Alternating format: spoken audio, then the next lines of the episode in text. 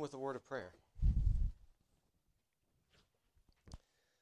Father in heaven, we do worship you this morning because you are our creator and that we depend on you for everything, not just the physical um, needs that we have, but we depend on your wisdom to live in this world. And we thank you that you have revealed that wisdom to us in your word. And we ask, God, that you would give us submissive minds and hearts as we study your word, that we would conform our thinking uh, to the pattern of your word. And we ask that you would give us the power uh, to live it out. We depend on you not only for your wisdom, but for your grace to live before you. And so we ask this in Christ's name. Amen.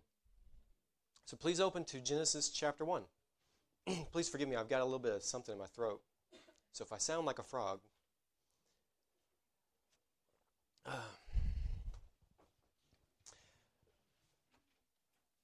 so the, these three weeks we're talking about the image of God in man and what that means. Today the topic is male and female in the image of God. Um, there's one of the, there's a few there's a couple blogs that I follow on the internet. There's and one of them was written by a Christian guy who talks a lot about marriage and family and that sort of thing. And one day the discussion was about the divorce rate in the church. And he quoted a, a, real prominent Christian leader. I won't give you the name, but you would recognize it. And he was quoting a new statistic out there that had modified the divorce numbers to try and account for the fact that there's unbelievers in the church and that sort of thing. And he said, among believers in the church, the divorce rate was something like, I think it was 40%, 38, something like that. And this leader was saying what a triumph that is because that's a little bit lower than the culture. And the point that the blog writer was making was that that's not a triumph, that's a tragedy. I mean, that's um, it's a shame. And so his proposed solution was he created a little sign. You know, when you go to a, a workplace that's a dangerous place, they have a sign on the wall that says so many days since our last accident. And the last record was so. So he created a sign that we could put up at a church. It said, "This church has glorified God for X number of days without a frivolous divorce." Our previous record was X number of days. Um, course, it's a silly joke. I tried to find the picture to put on your sheet, but I couldn't.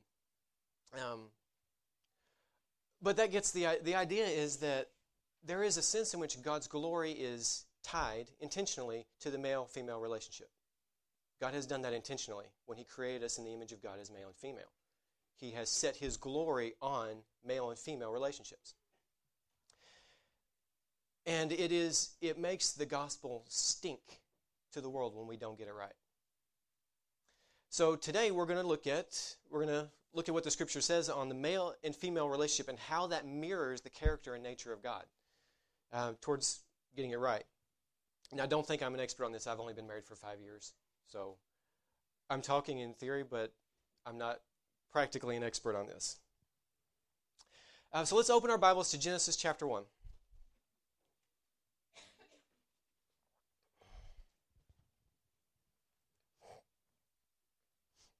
And before we read the text, let's remind ourselves on your sheet there of the, the working definition that we have of God's image. God's image in man is God's gracious declaration that the human race would be the clearest mirror of God's glory in all creation. So, in other words, when God said, Let us make man our image, he was saying, I want to create a race of people where my glory will be seen more clearly than in anything else I've made. So, let's look at the text and see how male and female can reflect the image of God. Uh, Genesis 1 26 and 27. Then God said, Let us make man in our image, according to our likeness, and let them rule over the fish of the sea, and over the birds of the sky, and over the cattle, and over all the earth, and over every creeping thing that creeps on the earth. And God created man in his own image. In the image of God, he created him. Male and female, he created them. So, the first thing I want to I want to ask you is in verse 26, look at that. When God says, Let us make man, who is he talking to? He's talking with probably the other members of the Trinity. You know, some people would say the angels or something. I don't know who else would be there. But I think the best the best solution there is to think that he's speaking among the members of the Trinity. When God says, "Let us make man in our image," he's the Father and the Son and the Spirit are considering together how they can focus their the glory that is exists in the Trinity, how they can focus that in creation. And so there is definitely there is a Trinitarian aspect to the image of God that we haven't explored yet. We didn't talk about that at all last week. Um, but what I would like to suggest to you is that it's not in our the, Trini, the the mirror of the Trinity in creation is not inside an individual human. Last week we talked about how Augustine thought that the mind, the will, and the memory kind of work together to tr- to create a Trinity inside us. And I don't think that's he was getting that from Aristotle, not from the Bible. So I don't think that's where we should see it. I think we should see it in male female relationships. Um, so before we get to describing how male and female relationships mirror the Trinity, let's remind ourselves what the doctrine of the Trinity is. There are two aspects of it. What are they?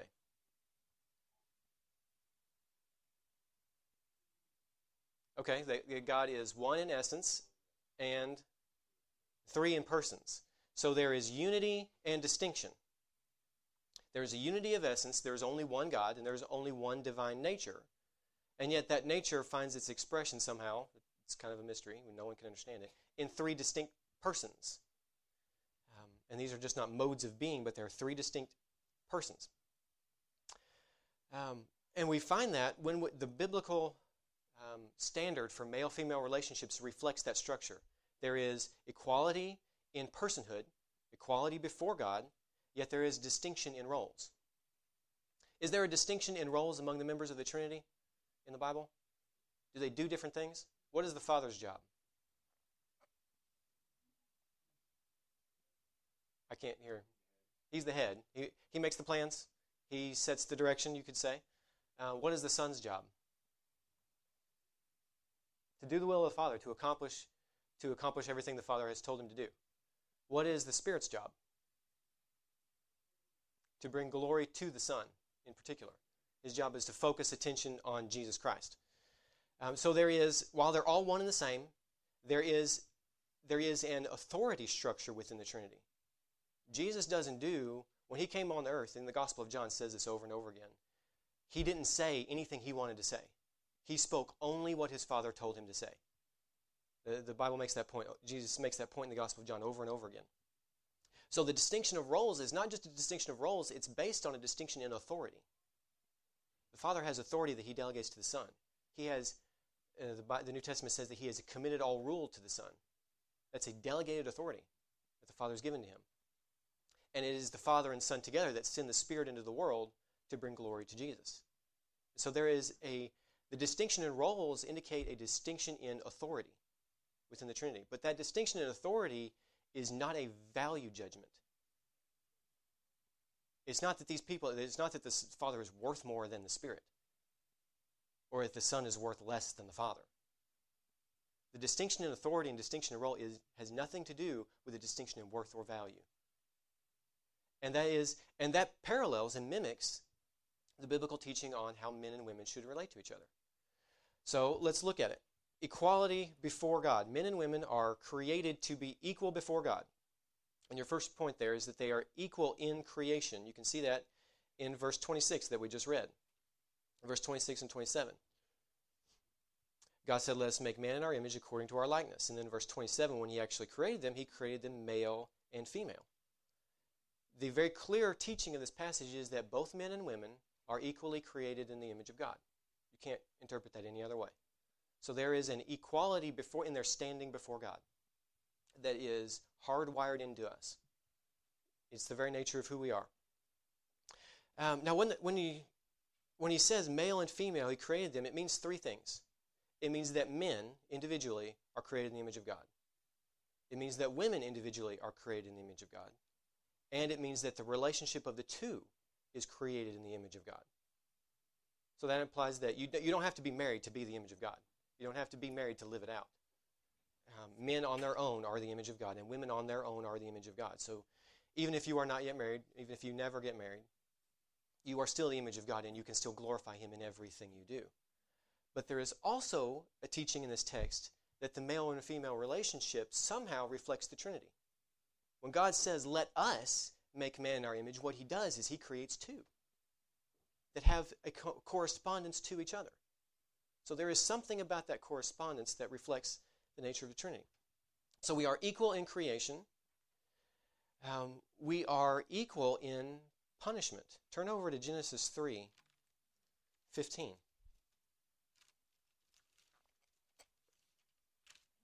And you know what I'm getting at here. I'm sorry, verse 16 and 17 is what I should have said. This is after the fall, of course. And so in verse 16, God says, To the woman, to the woman, he says, I will greatly multiply your pain in childbirth. In pain you will bring forth children. Your desire will be for your husband, but he will rule over you. And verse 17 says, Then to Adam, he said, Because you've listened to the voice of your wife and have eaten from the tree about which I commanded you, saying, You shall not eat from it. Cursed is the ground because of you. In toil you will eat of it all the days of your life. What, what is God doing there? He is, he is he's approaching both of them concerning their own individual sin.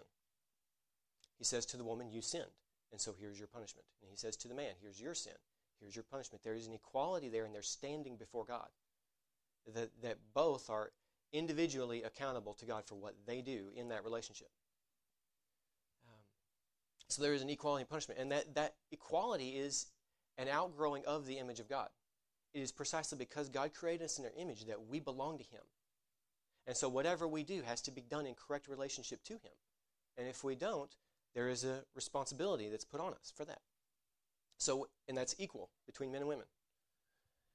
And we are also equal in redemption. You can turn over to Galatians 3 for that. And that's the good news.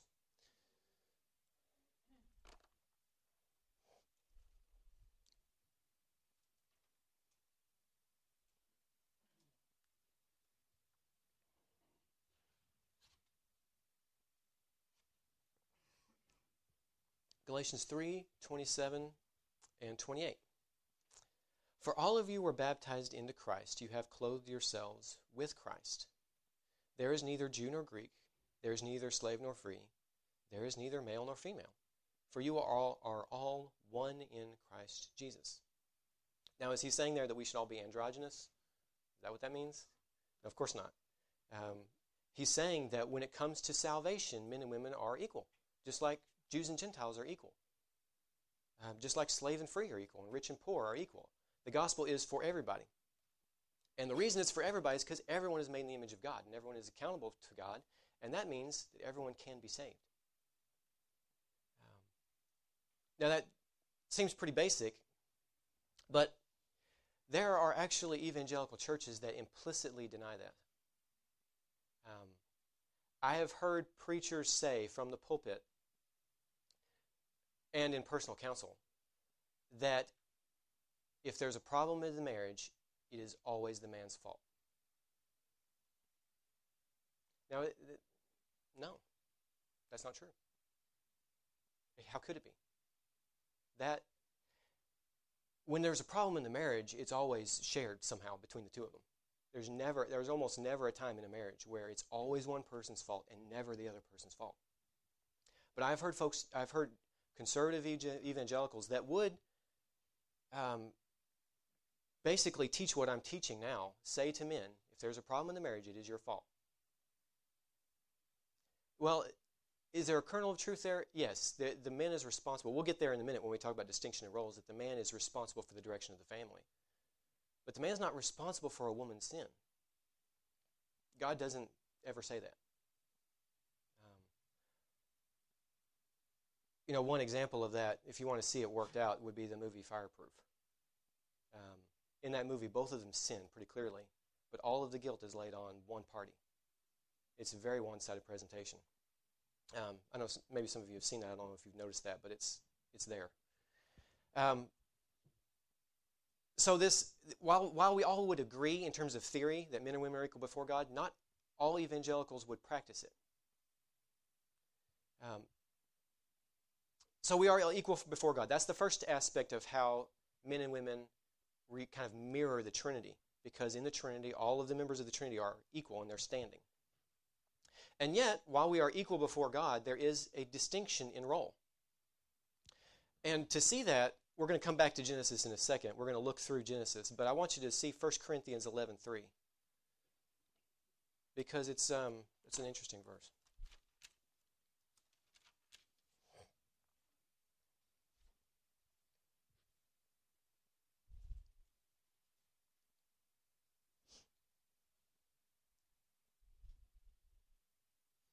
1 Corinthians 11:3 says, But I want you to understand that Christ is the head of every man, and man is the head of a woman, and God is the head of Christ. So who's the head of Christ? God the Father. So he's ta- he's thinking in terms of the Trinitarian relationship, the authority structure and the role structure that exists in the Trinity. And he compares that to men and women. So he's, he, is, he is explicitly saying that the male female relationship mirrors the inner Trinitarian relationship. You can see that. And how do they mirror that? By the male being the head of the woman, just like God the Father is the head of Christ. And so that authority structure that exists in the Trinity ought to be reflected in marriage. And it is God's design and intention for marriage. So now let's go back to Genesis and, Genesis and see if there's any evidence in the text of Genesis that might support that.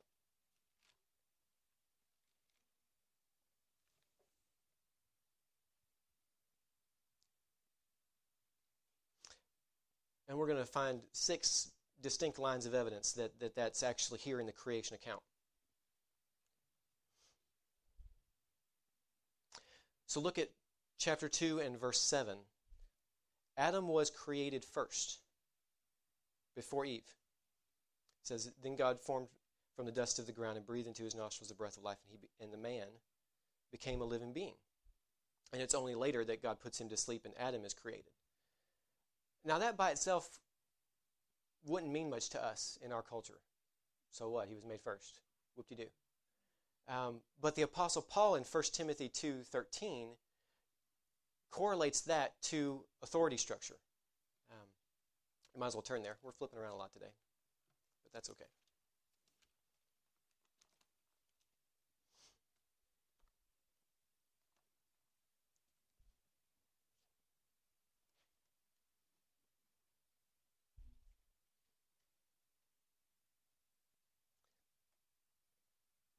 And we'll read verses 12 and 13. 1 Timothy 2 12 and 13. But I don't allow a woman to teach or exercise authority over a man, but to remain quiet, because it was Adam who was formed first and then Eve. Um, so the Apostle Paul, writing under the authority of the Holy Spirit, says that the fact that Adam was created first implies something about the relationship of the two, and then there's the authority structure there that's, that's implied by Adam being created first. Um, although it seems it may seem counterintuitive to us or not all that significant to us, the Holy Spirit thinks it is. So it means something. Okay, so point number two there. Eve was created to be Adam's helper in 2.18. Uh, I'll just read it. You don't have to spend time flipping there. Then the Lord God said, It is not good for man to be alone. I will make a helper suitable for him. Um, so Eve was, Eve was created to support Adam in his role. But Adam was not created to support Eve in her role. So there is, there's, while there's equality among the persons, there's not equality in the roles. The one does the one thing, the other does the other thing. And that inequality is, is a, an evidence of an authority structure there. Eve is meant to be his helper. Um, but it's interesting to observe when that takes place. Um, it's interesting to note that Adam has already been acting as the image of God. Um, after God made Adam and formed him and put him in the garden, he brought all the animals there and had them parade in front of him, and Adam named them all. And when Adam is naming them all, that's an expression of his authority over the animals. That's him, that's him living out the image of God and subduing the creation that God told him to do. Um, but he starts doing that before Adam come, before Eve even comes along. So he's acting as the image of God on his own, and he's living out God's demands and directive, directives. But that's not good enough he can't do everything that God wants him to do. How can he fill the earth and subdue it? He's already subduing it in somewhat, but how can he fill the earth on his own? Be kind of hard. So God gives him a helper to do that. And so the, the fact that Eve was created to be his helper to fill the earth implies something about what her role is in that family.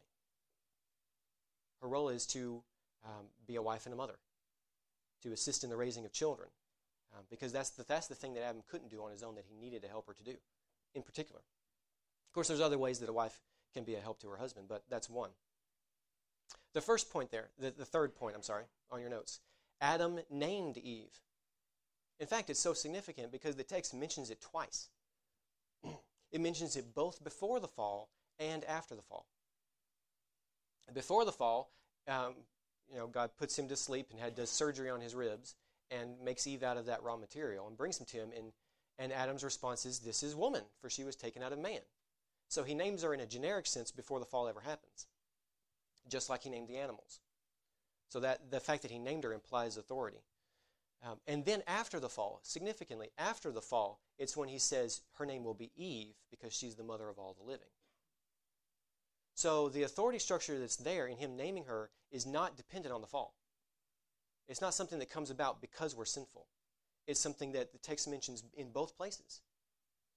Um, so it's genuinely there in God's created order. Another line of evidence God named the human race man. You can see that in Genesis 5 2, which I'll read for you. He created them male and female, and he blessed them and named them man in the day when they were created. Um, God chose to human. God chose to name the human race Adam. That's the Hebrew word. The, the same word that we get Adam's name from is the name that God appointed for the, the whole race. Um, that means more. So he didn't name it Eve. Is the implication? God didn't name the human race Eve.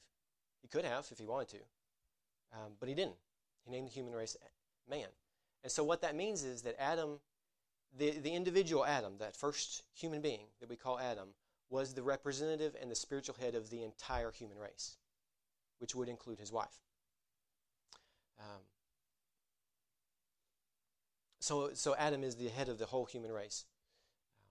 The next line of evidence God spoke to Adam first after the fall. So after they sin and they make their own fig leaves and they jump in the bushes because they hear God coming, um, it's interesting what God says. He comes. To, sorry, that should be three. Um, three nine. I, I wrote down the wrong reference there, didn't I? Um, three nine. The Lord God called to the man. It didn't. It doesn't say He called to them, the couple. It says He called to the man, and He said, "Where are you?" And that "you" in Hebrew is singular. It's not plural he's calling the man out. He said, Y'all, the two of you have sinned, but where are you, Adam? He's implying that very strongly implies that God thinks that the responsibility falls primarily on the man for the sin of the pair.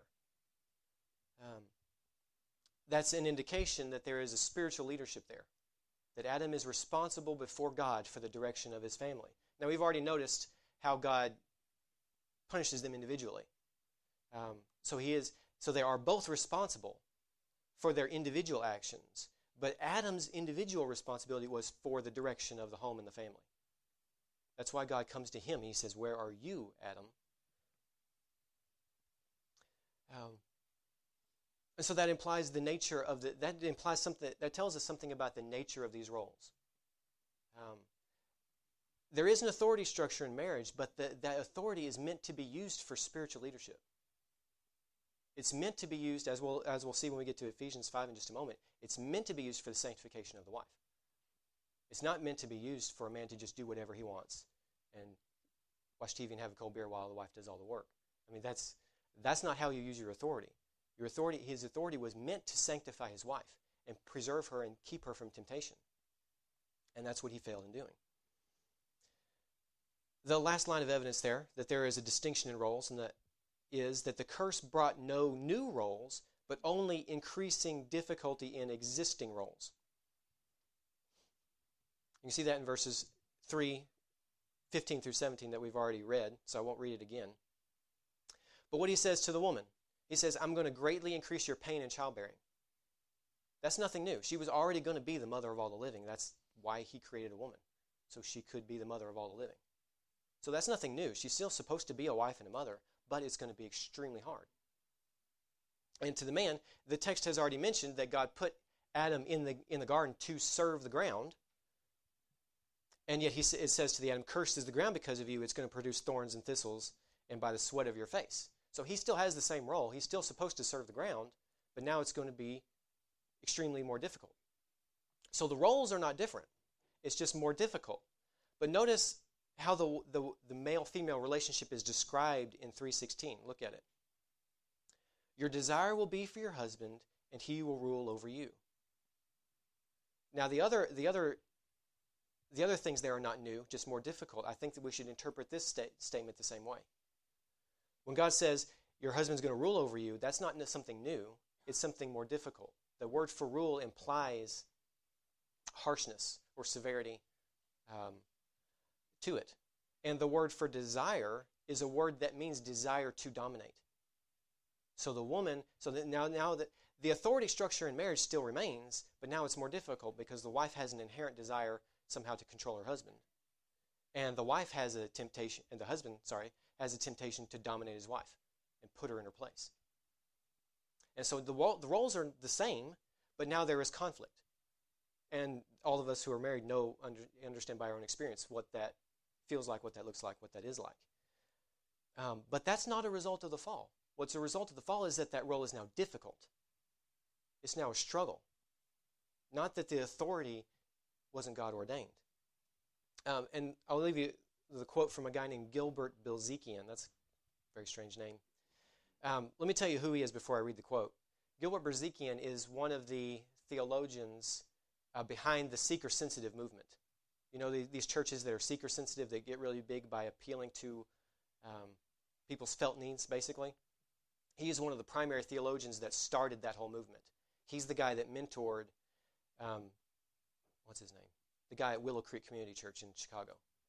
Bill Hybels. Yeah, he, this was Bill Hybels' mentor. And he wrote a book about sex roles. And here's what he said Because it resulted from the fall, the rule of Adam over Eve is viewed as satanic in origin, no less than death itself.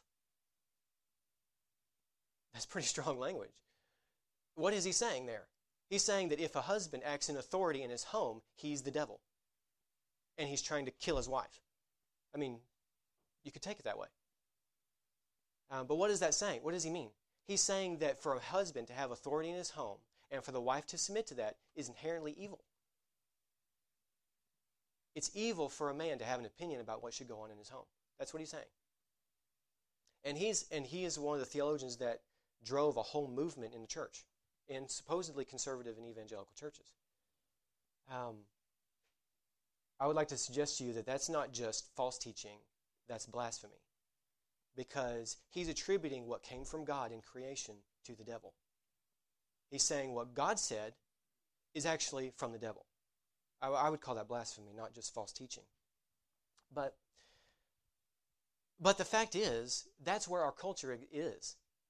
Everyone who has been raised in our culture in the last 40 or 50 years grows up with the idea that male authority is inherently oppressive.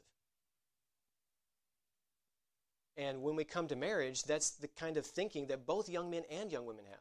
Young women have this idea, and they, they tend to fight against it, but men are often afraid to express authority because they've been told all their life that it's wrong. Um, and so women, women are frustrated often because their husbands don't know how to lead, but they don't know how to lead because they've never been taught how. And so we need the teaching of the Word of God to, to correct to correct us and correct the situation. But the point I'm trying to make is that this equality before God and this distinction in roles is reflective of the structure of the Trinity itself. This is the way God relates to the Trinity. And in order to have a mirror and a picture of that relationship for the world to see, He created a man and woman. So mar- marriage is not just. Um, it's not just cre- God did not create marriage just for the happiness of people and for filling the earth with, with little human beings running around all over the place. He created it to glorify himself and to show the world what he was like. That's why it's so critical that we get this right. Um, not only because it makes marriages happier, but because it glorifies God and brings honor to his name. And it shows people what he's like. So, the, God created male, the image of God in the male and female is a mirror of the Trinity. It's also a mirror of Christ in the church. Um, let's turn over to Ephesians 5. We won't spend quite as much time on this passage as the other.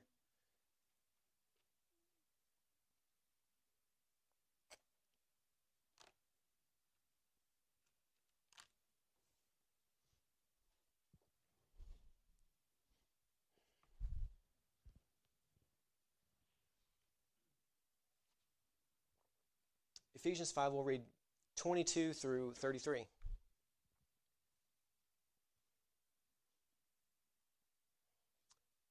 It says, Wives, be subject to your own husbands as to the Lord. For the, the husband is the head of the wife, as Christ is also head of the church, he himself being the Savior of the body. But as the church is subject to Christ, so also the wives ought to be to their husbands in everything. Husbands, love your wives, just as Christ also loved the church and gave himself up for her, so that he might sanctify her, having cleansed her by the washing of the water with the word, that he might present to himself the church in all her glory, having no spot or wrinkle or any such thing, but that she would be holy and blameless. So husbands also ought to love their own wives as their own bodies. He who loves his own wife loves himself. For no one ever hated his own flesh, but nourishes it and cherishes it, just as Christ also does the church. Because we were members of we are members of his body. For this reason the man should leave his father and mother and shall be joined to his wife, and the two will become one flesh. This mystery is great, but I am speaking with reference to Christ and the church. Nevertheless, each individual among you also is to love his own wife even as himself, and the wife must see to it that she respects her husband. Um, so you can see in this passage that that distinction in roles is still present. Um, in fact, it's present to say, he sets the standard so high that it's impossible to fulfill. He says, "Wives, be subject to your husbands in everything." Um, that's amazing. I mean, that's an amazingly high standard. Everything, really? That's pretty hard. Um, but look what he, but he spends a whole lot more time on the husbands and what their job is. Um, love your wives just like Jesus gave himself up for the church. How in the world am I going to do that? How can I love my wife with the same degree of love that Jesus showed for me on the cross?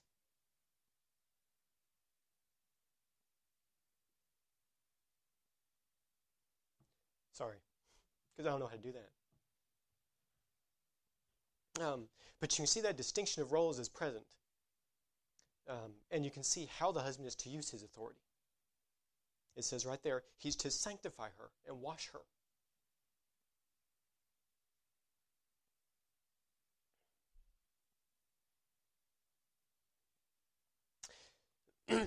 Sorry, so on your notes, the blanks there, let's try and fill them in. Uh, the wife is compared to the church and the husband to Christ. Accordingly, the wife is to obey in everything and the husband is to make whatever sacrifices are necessary to lead her spiritually and love her intimately. Um, so let's look at these verses, and you guys tell me how is love of a husband defined in this passage? He gives several descriptions of it. Why don't you look through there and tell me how a husband loves his wife practically? What does that mean?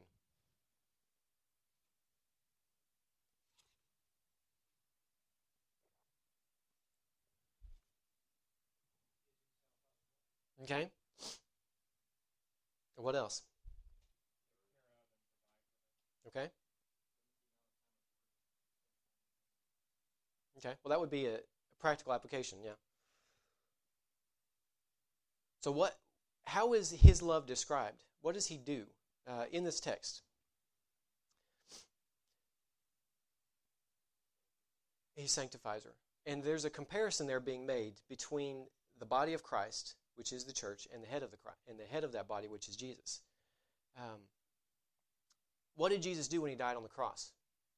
He took a rebellious bunch of sinners who hated him, and he drew them in to be his own body. The, the, the fundamental relationship there is one of union with Christ. God has taken those who were his enemies and he's made them literally one with himself through the baptism of the Spirit. And this passage is saying that men ought to think of their wives in that same way that he's supposed to love her as he loves his own body. In other words, it, he's supposed to think of her as his own body. He's supposed to think of her thoughts with the same respect he would give his own thoughts. Her own desires and emotions the way he would respect his own. Her needs the way he would respect his own needs. He's supposed to think of her as his body because Jesus thinks of the church as his body. Um, that uh, sometimes this this passage is described in terms of servant leadership. Um, I don't, I don't know that the text is driving at the service aspect of it as much as it is the intimacy aspect of it. The way a husband loves his wife in this passage, yeah, he serves her. But in this passage, he's drawing her into his world, and making her one with Him. Uh, that one flesh relationship um, encompasses every aspect of our beings physically, emotionally, spiritually, all of that. And this passage is saying it's really the husband's job, the husband's responsibility before God to drive that intimacy and bring it in. Um, that's not something that's natural to men. I don't know if you've noticed that. but that's the standard that's put out there is that is that the love in this passage is primarily driving at intimacy uh, in every area of, of, of the relationship. Um, but that's not all he says about marriage. He's, he's, he's not just trying to get those roles right and define them correctly for us. He's indicating that there's a typology here. There is, a, there is in marriage, in that male female relationship, when we get it right, it's actually a picture of something much larger than these two people. It's a picture of Christ in the church. So, that typology there on your notes. The one flesh relationship, which was established at creation, it was established at creation to foreshadow our eternal relationship with Christ. In other words, our, long, our inherent longing for marriage is in reality a longing for God. Therefore, marriage is meant to draw our hearts out of ourselves toward Christ. That's what he says there at the end of the chapter. When he says, he quotes Genesis in verse 31. For this reason, a, man will leave his father and mother and be joined to his wife, and the two will become, look at that, again, one flesh. And he says in verse 32, This mystery is great, but I'm speaking to you. This mystery is great. I'm not talking about men and women, I'm talking about Christ and the church. Um, haven't you ever noticed how, how quickly little kids start thinking in terms of marriage? You know, I have a five year old daughter, and she's always pretending things like that. She, she loves any movie we see, she wants to skip to the wedding scene. you know, and little boys do something similar. They don't do it with quite the um, gusto that little girls do. But little boys, even when they're little bitty, are pretending how they can rescue the damsel and, and that sort of thing. And they do it, and both, both boys and girls do this long before puberty, don't they? So it's not really a sexual thing in their mind, but there is kind of an inherent longing for a man male female relationship. And it's, it's there in us from the very beginning. Um, and those of you who have kids have seen it, both in your boys and girls. Um, that, that inherent longing is there because God created us in His image as male and female. The reason we're wired that way is because we're made in the image of God. And the image of God entails the relationship of men and women together. And so that inherent longing, in this passage, what he's saying is that inherent longing for us is not a desire to be married. It's a desire to be one with Christ in the new heavens and new earth. That's why this mystery that blows your mind. That's why this mystery is so great. Is because that that longing that we have to be the longing that you have to be intimate with your spouse and to put aside the conflict and finally grow together. That's not really a longing for a harmonious home. It's a longing for the wedding supper of the Lamb because that kind of intimacy that we can in, taste a little bit of here is going to be magnified in eternity when we see Christ face to face.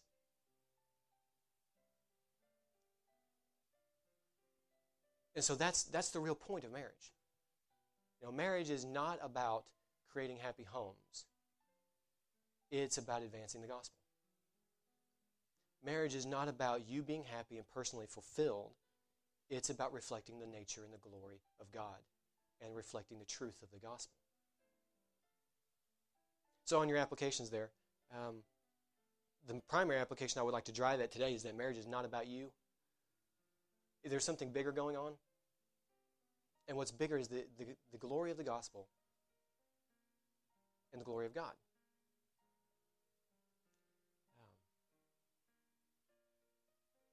We have a couple more minutes. There, there is one more passage I would like us to look at, that, which I forgot to put on our notes.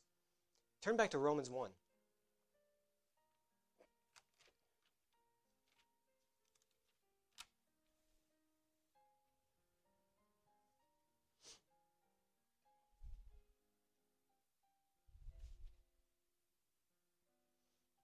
Since we have a, few more minutes. Uh, I intended to put this passage on our notes, but I typed these notes late at night and I forgot it. Now, in Romans 1, uh, there is an, we, with the theme of our lesson today is the connection between male and female relationships and the image of God, and how the image of God is, is seen in that relationship. Romans 1 kind of reverses it, and it shows you what happens when we get it backwards. Um, starting in verse 18, Romans 1 18. For the wrath of God is revealed from heaven against all ungodliness and unrighteousness of, of men who suppress the truth in unrighteousness. Because that which is known about God is evident within them, for God made it evident to them. For since the creation of the world, his invisible attributes, his eternal power, and his divine nature have been clearly seen, being understood through what has been made, so that they are without excuse. For though they knew God, they did not honor him as God, nor give thanks, but they became futile in their speculations, and their foolish heart was darkened. Professing to be wise, they became fools, and exchanged the glory of the incorruptible God for an image. Note there, there are two themes. The image of God is, is God's glory. They're both there in verse 23. They exchanged the glory of the incorruptible God for an image in the form of corruptible man, and of birds, and of four footed animals, and of crawling creatures. Therefore, God gave them over in the lusts of their hearts to impurity, so that their bodies would be dishonored among them. And skip down to verse 28. And just as they did not see fit to acknowledge God any longer, I'm sorry, verse 26. I skipped past it. Verse 26 For this reason, God gave them over to degraded passions. For their women exchanged the natural function for that which is unnatural. And in the same way, also the men abandoned the natural function of the woman and burned in their desire toward one another, men with men, committing indecent acts and receiving in their own persons the due penalty for their error. So, what happened there in verse 23? Um, this passage is saying that God has made his nature clear to everyone. Everyone in the world, even atheists who deny God exists, they know in their heart that God does. So everyone knows that God exists. They know his divine nature and they know his eternal power because everyone can see that. But people didn't honor that. They did not give thanks to God. They did not worship him. What did they do? They switched it upside down. They said that God, that man is not made in the image of God. They said God is made in the image of man. Did you see that in the text in verse 23? How they inverted the image of God? They said, We're not going to give thanks to God because He's going to be made in our image. We're not made in the image of God anymore. He's going to be made in our image and in the image of creepy crawly things. So, what they've done is they've taken the image of God, the created order that God had, and they've flipped it upside down. So, what did God do? He took the male female relationship and he cursed them by flipping it upside down. It says that, that that's, that's why God gave some people to exchange the natural use of a woman for the unnatural use of a man. So there's this the inversion of the image of God. They didn't want to honor God. They flipped the image of God upside down. So God took their male female relationships and he broke it. And he twisted them all and flipped them upside down. So there, there is a correspondence there in that judgment which is just. They did not honor the image of God, and so God does not honor the male and female relationships in them. So you can see that in God's eyes, the two are connected. The image of God and the male and female relationship are connected in this passage, very clearly in the mind of God, to such a degree that those who don't honor Him, they have perverted male-female relationships. Um, so you, there's another. That's another clear passage that would describe for us that they, um, the male-female relationship itself is somehow a reflection of the image of God, and God intends it to be ordered correctly so that He can receive honor and glory. Um, so i have been talking a lot. Now it's your turn. What applications are you guys making as how would y'all apply this lesson or this teaching from the scripture to your own lives?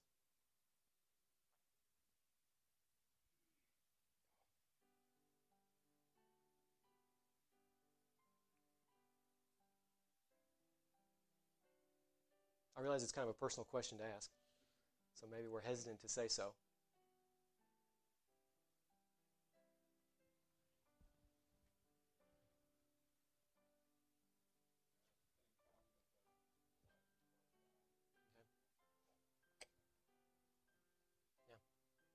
Okay. Yeah. That's a good application.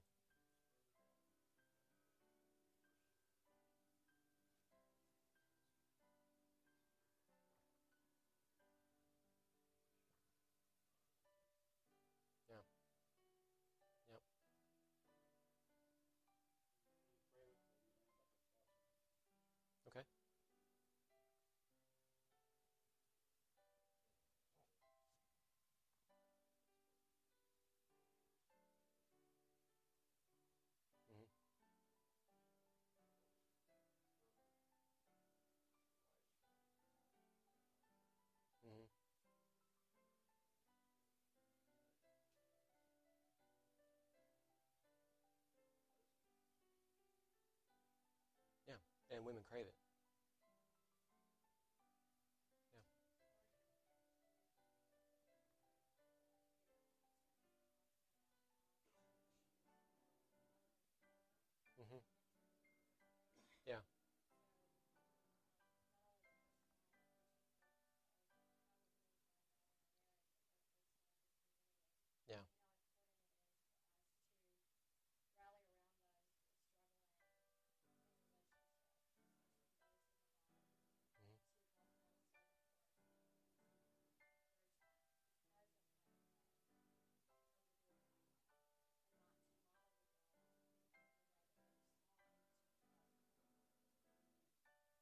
That's very good.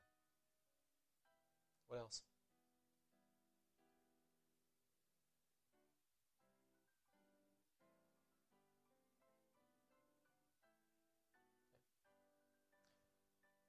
Okay, well, if that's all that you guys have to say, let's close in prayer. Father in heaven, we confess to you that your word humbles us because you have set before us a standard that is impossible for us to uh, attain. And so, God, we beseech you this morning for your grace. Save our marriages and save us. And give us the grace and the power that we need to correctly reflect your nature in this world. So when the world looks at us, they would not see a reflection of themselves, but they would see a reflection of you. And we ask this in the powerful name of Jesus Christ. Amen.